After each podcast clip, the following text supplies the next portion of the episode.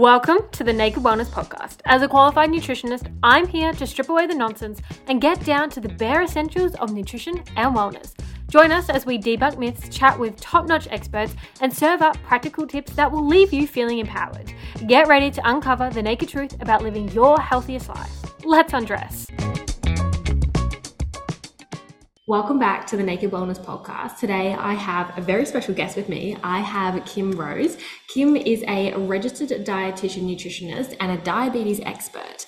Kim's mission is to guide others to become more educated and aware of how to actually navigate their nutrition for their blood sugar management in a way that is very inclusive and is focusing on adding in rather than removing so that we can still have a healthy relationship with both food and ourselves along this journey. So I am so excited for our conversation today. Welcome, Kim, to the Naked Wellness Podcast.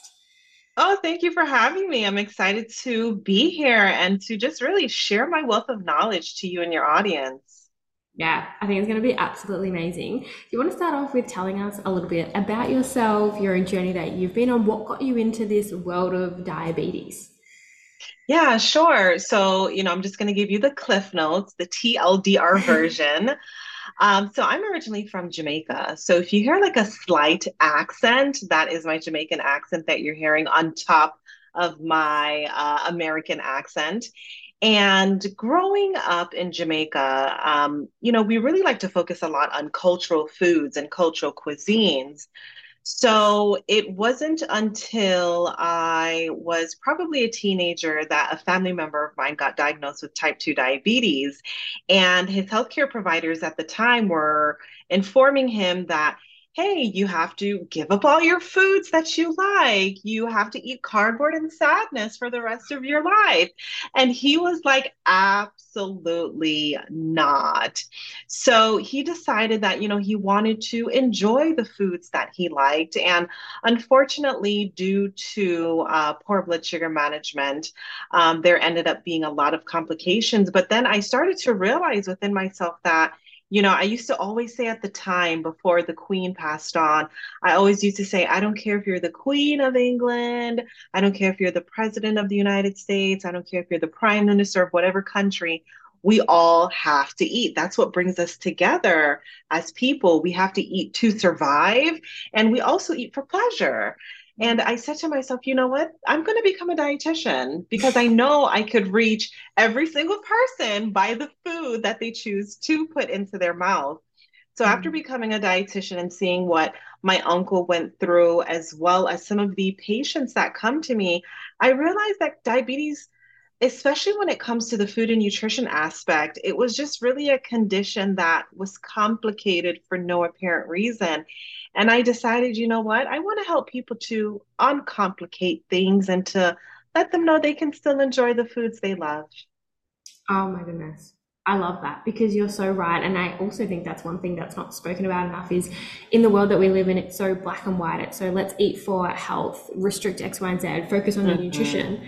What people forget is you're, you're right. Food is literally a part of our lives that brings people together. It we celebrate with food. We eat for pleasure. We eat for sadness. You know, every event right. circumstance that we have in our life, typically there is food, and there's different meals that mean different things to different people. And when we can lean into that and acknowledge that that is such a mm-hmm. huge part of all of our lives, you then get to work with that, not against that. And I just love that that's your approach and what, you know, an amazing journey you've been on to discover this specific area that you want to work in. And obviously, it's something that's so close to your heart and you've been able to see something firsthand, which means that when mm-hmm. you're working with your clients as well, you have that level of understanding of what they're also going through, which is very, very powerful.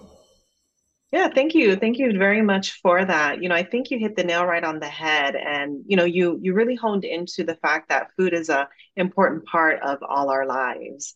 And I think, you know, once we begin to realize that and then peel away at the diet culture which social media really promotes, it really opens us up to realizing that food is not morally good. It's not morally bad, even if you have a disease condition.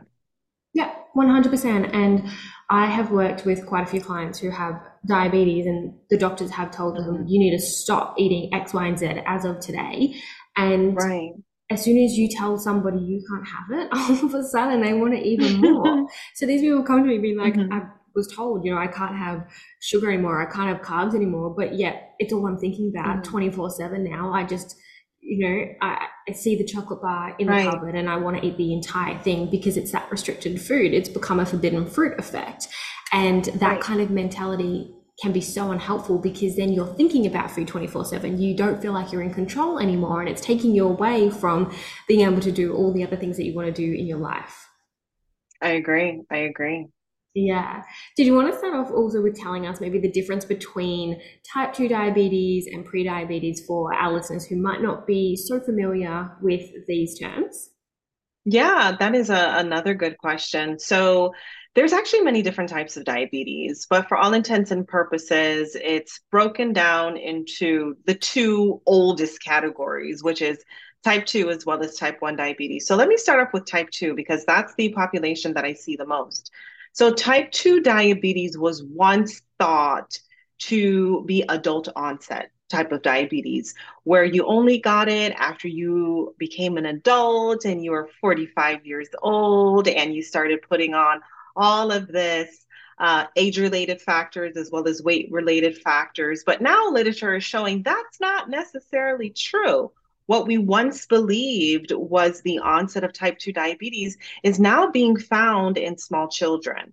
So, type 2 diabetes is considered to be a lifestyle condition, while type 1 diabetes is considered to be an autoimmune condition. So, for no apparent reason, your body just really starts attacking certain cells of the pancreas, which produce insulin. So, type 1 diabetes was once thought to be juvenile diabetes, only children got it. But now you're hearing of cases where 60 uh, year olds and 70 year olds are being diagnosed with type 1 diabetes as well. So there's a lot of uh, gray area when it comes to type 1 and type 2 diabetes. There's no distinct line of demarcation because there's certain genes that are switched on and certain genes that are very similar to both types of diabetes. And then to complex, to make things even more complex, now there's type 1.5 diabetes. um, it's so very interesting. Uh, and really, type 1.5 diabetes is a form of type 1 diabetes that occurs when you're older. So it is still an autoimmune condition. Okay, interesting. And I guess, you know, it's for so many people because it can pop up at any point in time in your life. Yes. Is there a way that you can find out if you have the gene, or is it something that you have to be aware of or conscious of things that you're doing and the factors that influence that as well? Yes, yes, that's a good question. So, one of the things that they do, so they take a test called the hemoglobin A1C test, and that gives you a number, which basically tells you for the last three months how much sugar your red blood cell has been holding on to. So, once you get the hemoglobin A1C test, the next test that I like to tell my clients that they need to follow up with their healthcare provider with is to do an antibody testing. Um, and that, so basically, the antibody testing is to really differentiate do you have the antibodies that are attacking your specific pancreas? Um, and then there's also a C-peptide testing, which really tests like, hey, what is what is your pancreas function? Is it producing enough insulin? So really, those three tests, um, the antibody GAD, the C-peptide, and the hemoglobin A1C really helps to um, give you like a line of demarcation between, okay, well, you have diabetes, but what type of diabetes is it? Right. And what symptoms or things would you be experiencing to be like, okay, I need to go and get these tests done? Yes. So there is a plethora of different symptoms that can occur if you feel that your blood sugars may be elevated. So, one of the first symptoms that I always ask people is Have you had unexplained weight loss? And with your weight loss, I'm not speaking about, oh, you know, you're you're losing a few pounds, stones, kilograms. I'm not sure what you guys use in Australia. um, I'm not talking about like a, a few um, insert whatever measurement of weight. I'm talking about like a drastic weight loss. You're eating food, you're hungry, but you're continually losing weight for no apparent reason. The second thing is called polyuria, which means that you are urinating a lot. So, this is basically the body's way of saying, hey, the blood sugar is too high. Let me help the body and get rid of the blood sugar all through the urine. So, you're going to the bathroom a lot. Polyuria is typically accompanied by polydipsia, which is just another fancy medical term that means you are excessively thirsty, no matter what season you're in, no matter the time of day. But you have that cotton mouth, and your your thirst cannot be um, satiated or resolved by drinking a large amount of water. Um, another thing that I always ask my clients is Have you noticed any type of tingling in your hands and in your feet? And some people like, Yeah, you know, I just thought maybe I needed to wear gloves because now we're going into the cold season here in the United States. And I know you guys are going into the warmer season. Yeah. Um, but definitely that tingling, which is neuropathy, is also a form of your body telling you, like, hey, your blood sugar is high. These tiny nerves that innervate your hands and innervate your feet, um, it may feel like a pin is being poked into your fingers and toes. And that is also another telling sign. Um, in more serious cases, depending on how high the blood sugar level is, some people experience uh, passing out and entering into a coma, which is really, really scary. Other individuals may think that, hey, someone is acting like they're drunk, not realizing that a high blood sugar can cause a cognitive reaction where you are delayed and you're just not thinking correctly. Um, so there is actually like a whole slew, um, but I just really highlighted the main ones that I see, but there's a whole slew of signs and symptoms. Mm, and so I guess it's about tuning into your body as well. If something feels off, going and getting the tests done, going and getting the answers that you need because is there something if this goes undiagnosed is that it's something that it can lead to is that a problem yes yes okay. it is um so and you know i just wanted to backtrack a little bit yeah. you said you know really tuning into your body and realizing yeah. what's going on there there was a mom that reached out to me probably three months ago, and I made a post on signs and symptoms of having a high blood sugar. And she stated, I, I, probably did 12 signs or symptoms. She stated that she had about nine of them, but she really didn't pay attention to it because she just thought, oh, my children are small. So with the polyuria, she was saying to herself, well, I'm running up and down with my children. It's currently hot. I'm drinking a lot of water uh, with the polydipsia, um, um, you know, really just drinking a lot and going to the bathroom, she started to mention her weight loss. And she said, Well, you know, I'm not eating as I should because I have to care for two little ones. And so she had a lot of different signs and symptoms, but she just chucked them off into, Well, this is motherhood until she was finally able to go to her doctor. And her doctor said, Ma'am, your A1C is this number, you have a diagnosis. So she was just really making it a point on her page to inform mothers um, not to put your health on the back burner because you never know what's going on.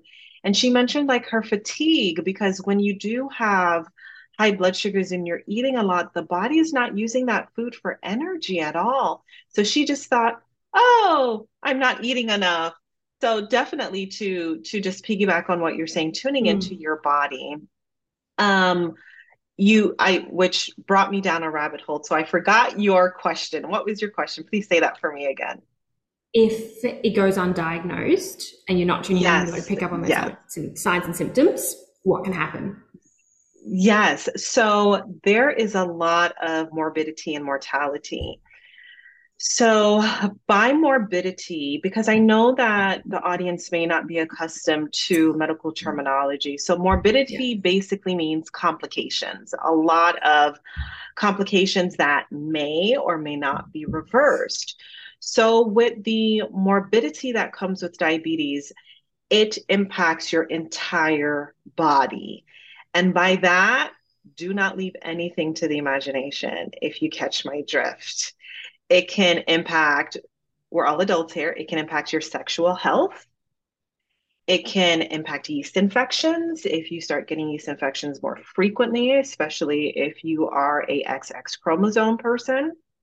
It can impact your um, sexual desires. It can impact your kidney. It can impact your eyes. It can impact your heart. And heart health is so important, especially for um, people that do have a, um, that are women at birth because heart health is is um, uh, you know i'm not particularly sure for australia but here in the united states heart health is the number one cause of death for women mm-hmm.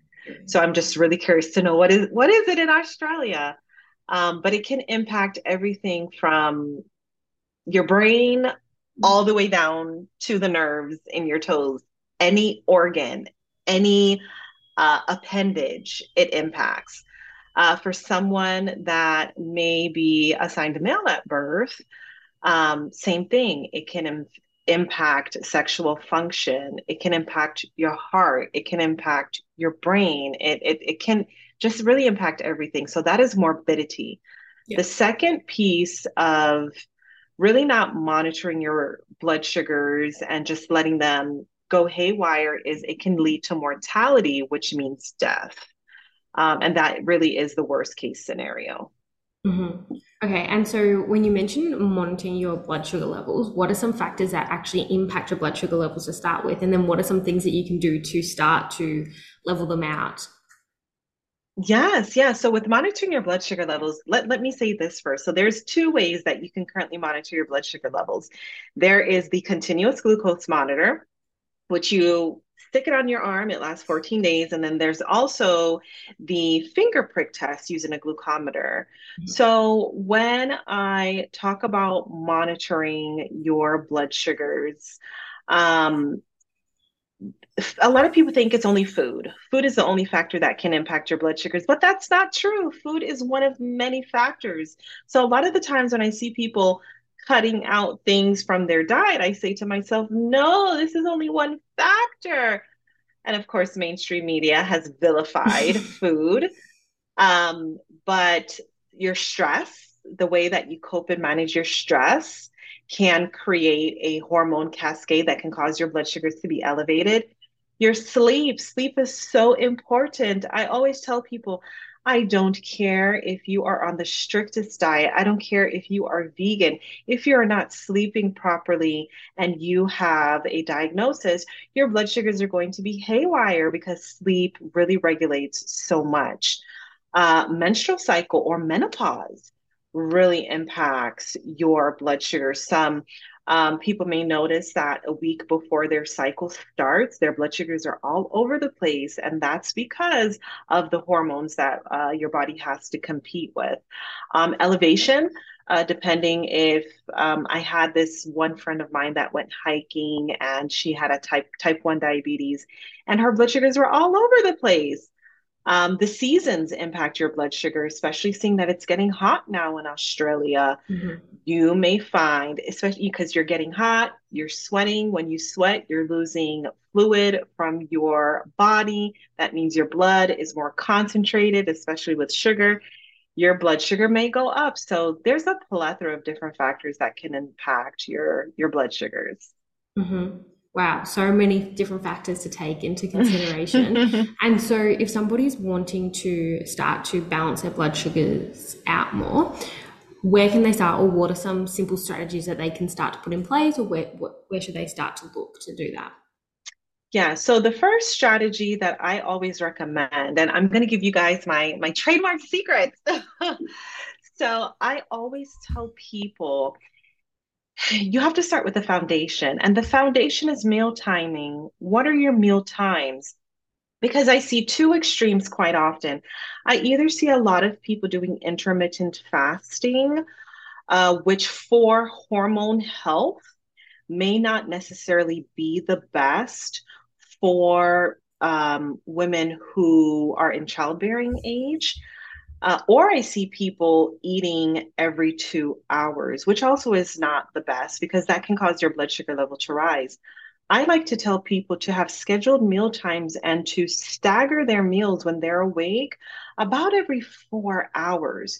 So if you have an 8 a.m. breakfast, lunch will be at 1, dinner will be at 5. Before you go to bed, you eat something like eat like a protein rich snack to tide you over. So staggering about every four hours.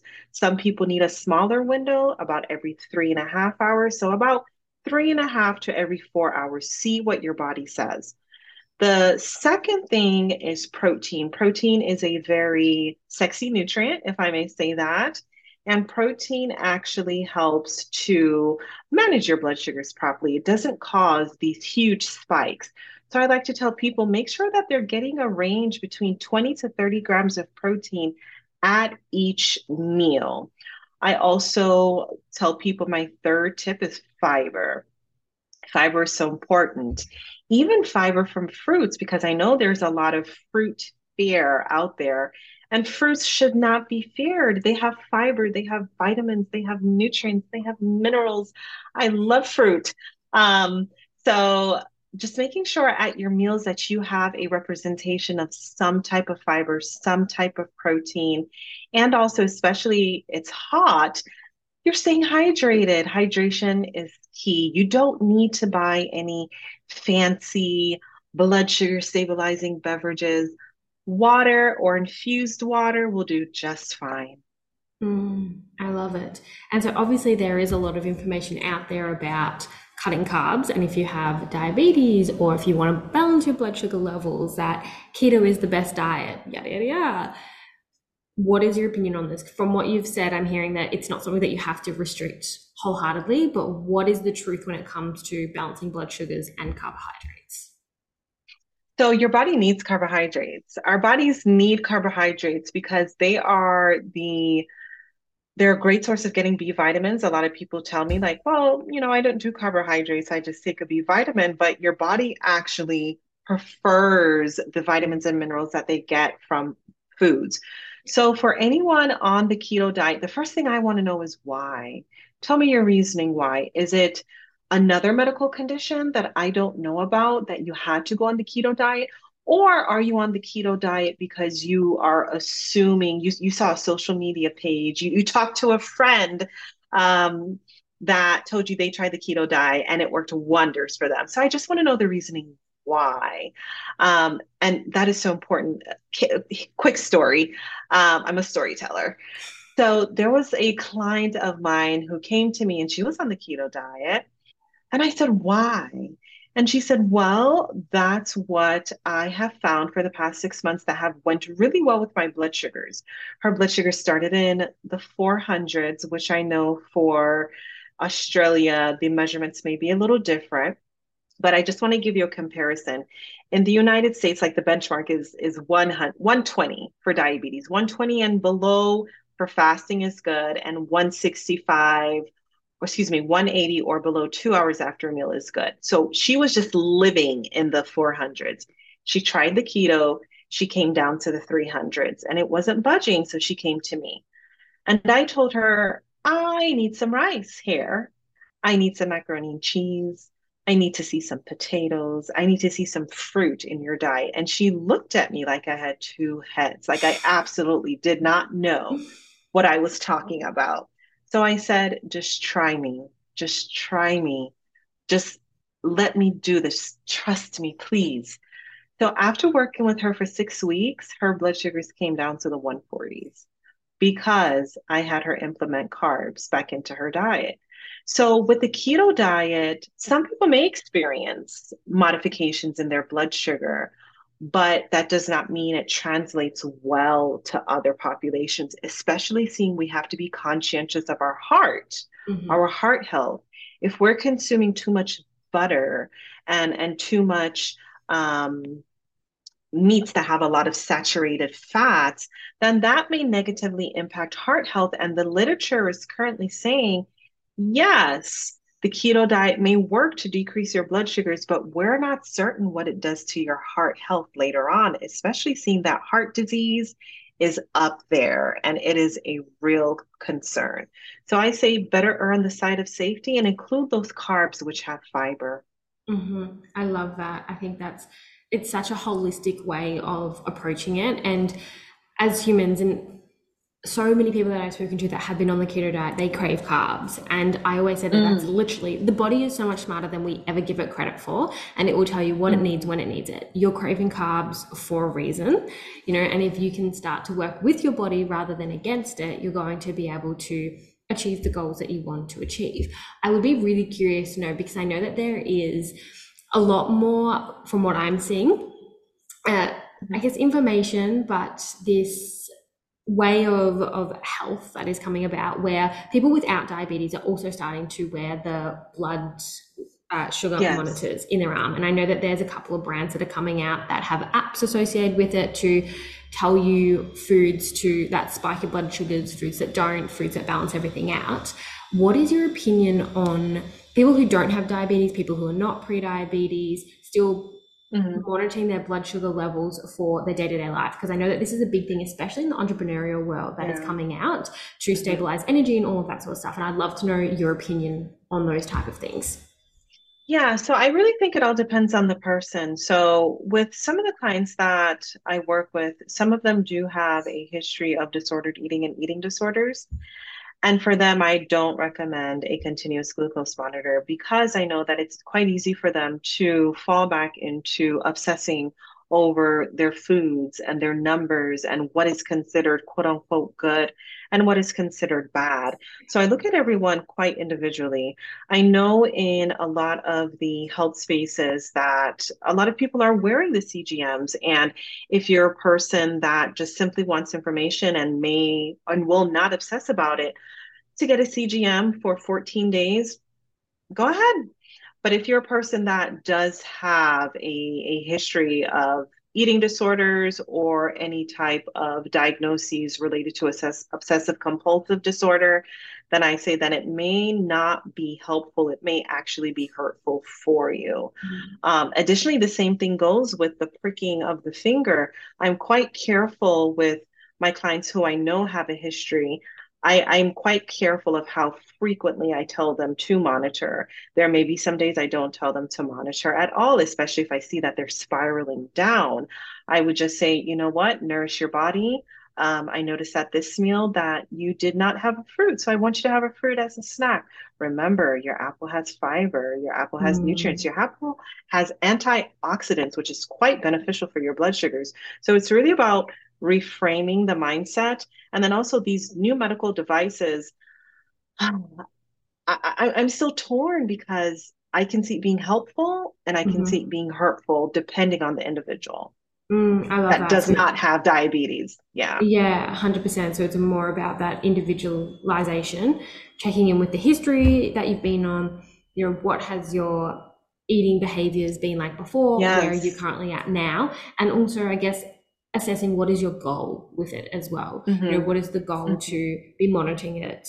And like you said, is it going to become obsessive? Is it going to lead to restricting or obsessing over things? Because at the end of the day, if you don't have diabetes, you, you can very well learn how to tune into your body and listen to all of the different signs and symptoms that it's giving you throughout the day and give it what it needs when it needs it. Mm-hmm. I agree. I agree. And then also with that too, just making sure that you're getting your yearly checkup from your doctor. Yeah. Um, getting your blood work done. What what is your what is your blood work saying? Mm. Um, so that is important as well. So you know, making sure that we we are working with a healthcare professional, getting the data and what our numbers are saying to really see like, well, do do we really need this uh, this device, or is it a is it the the next trending thing to do? Mm-hmm. Yeah, 100%. I would be so curious to know what the most common myth or misconception is that you hear about nutrition and diabetes. Ooh, let me search my memory. Oh, okay. yeah, immediately came. Um, potatoes and corn. Ooh. That they, and rice, and rice. Okay. Potatoes, corn, and rice. That they are the bad trio for you. And mm. if you mm. have diabetes, you have to eat immediately and I'm clapping here for those of you that can't hear. I am you have to immediately cut these carbs out of your diet because these foods cause diabetes and they cause diabetes to be worse when this is not the truth at all. These foods are staple foods in the diets of many people in this world. And these foods are filled with different vitamins. And not only that, they are affordable. I don't know if you've went to the grocery store lately and you've seen the cost of food. So yeah. um, re- really vilifying these three foods, I, I don't know where that came from. I'm still trying mm. to figure mm. that out and trace the origins of it. But it's it's not true. That is, as I tell people, that is a myth from the devil himself. Mm. I don't believe in that. I love that, and I think the more that this type of myth is busted and spoken about, the more that people get to relearn what foods actually like actually get to be yeah. okay. And you're so right. Where somewhere along the line, one day decided to wake up and promote these foods as being terrible and awful. Same as you know, right. so many trends that we go through. A lot of the time, someone one day wakes up and goes, "Great, I'm going to promote celery juice as the miracle juice to start drinking, right. or whatever it is."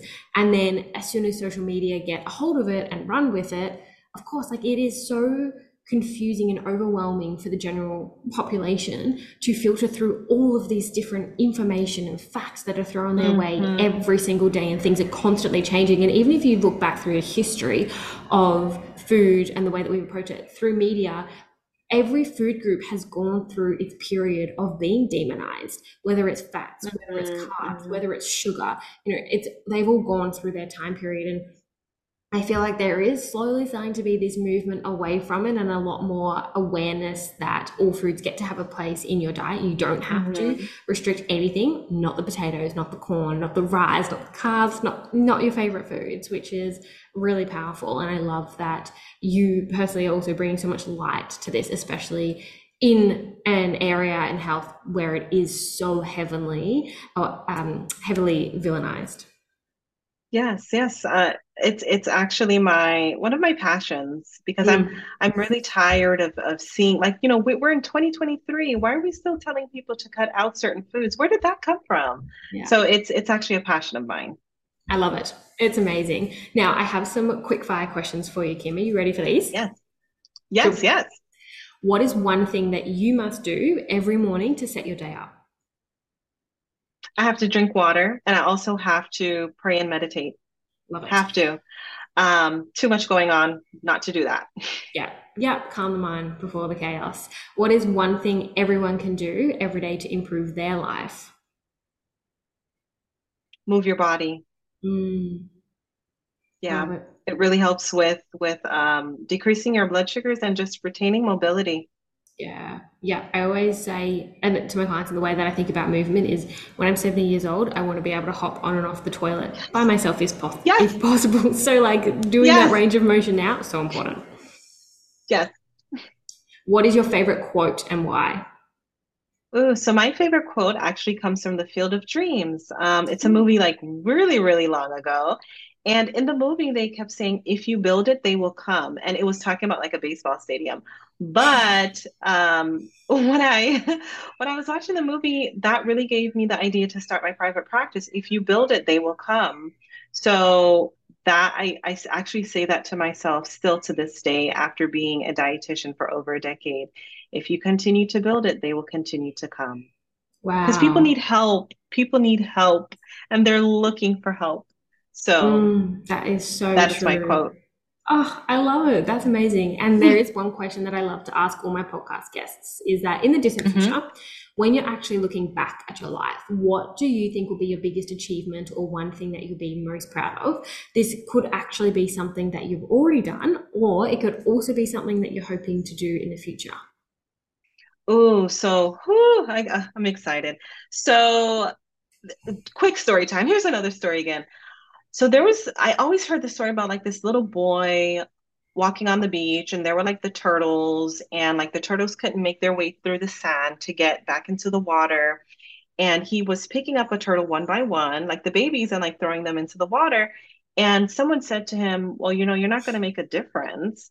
And he picked up one and he said, Well, I just made a difference for that one. Mm-hmm. So for me, when I look back on realizing I can help at least one person to decrease their morbidity and mortality, that really opens up my heart because it's only one person. I mm. if I'm here on this earth to help one person, then I have fulfilled my duty and I am at peace. Mm. Just one mm. person. Mm-hmm. I think that that's so powerful because sometimes it is so easy to focus on you know the bigger picture especially when you're running a business as well that and right. even with social media it's so easy to get caught up on numbers but if the post that you do or the story that you create or whatever it is yes. helps even just one person you are making an impact and you are yeah. having that positive ripple effect which is wonderful exactly I love it. Well, did you want to tell the audience what you have coming up, if anything exciting for them, and where can the listeners actually go to find you?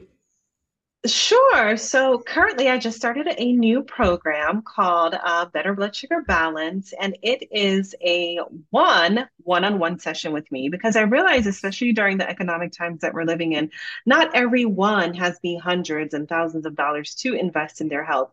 And if they need a dietitian, that I say I'm the dietitian in your back pocket because I give you my direct cell phone number if we work together. Um, just someone to bounce like hey am i eating right? Hey are my blood sugars responding right? I do have that program currently available.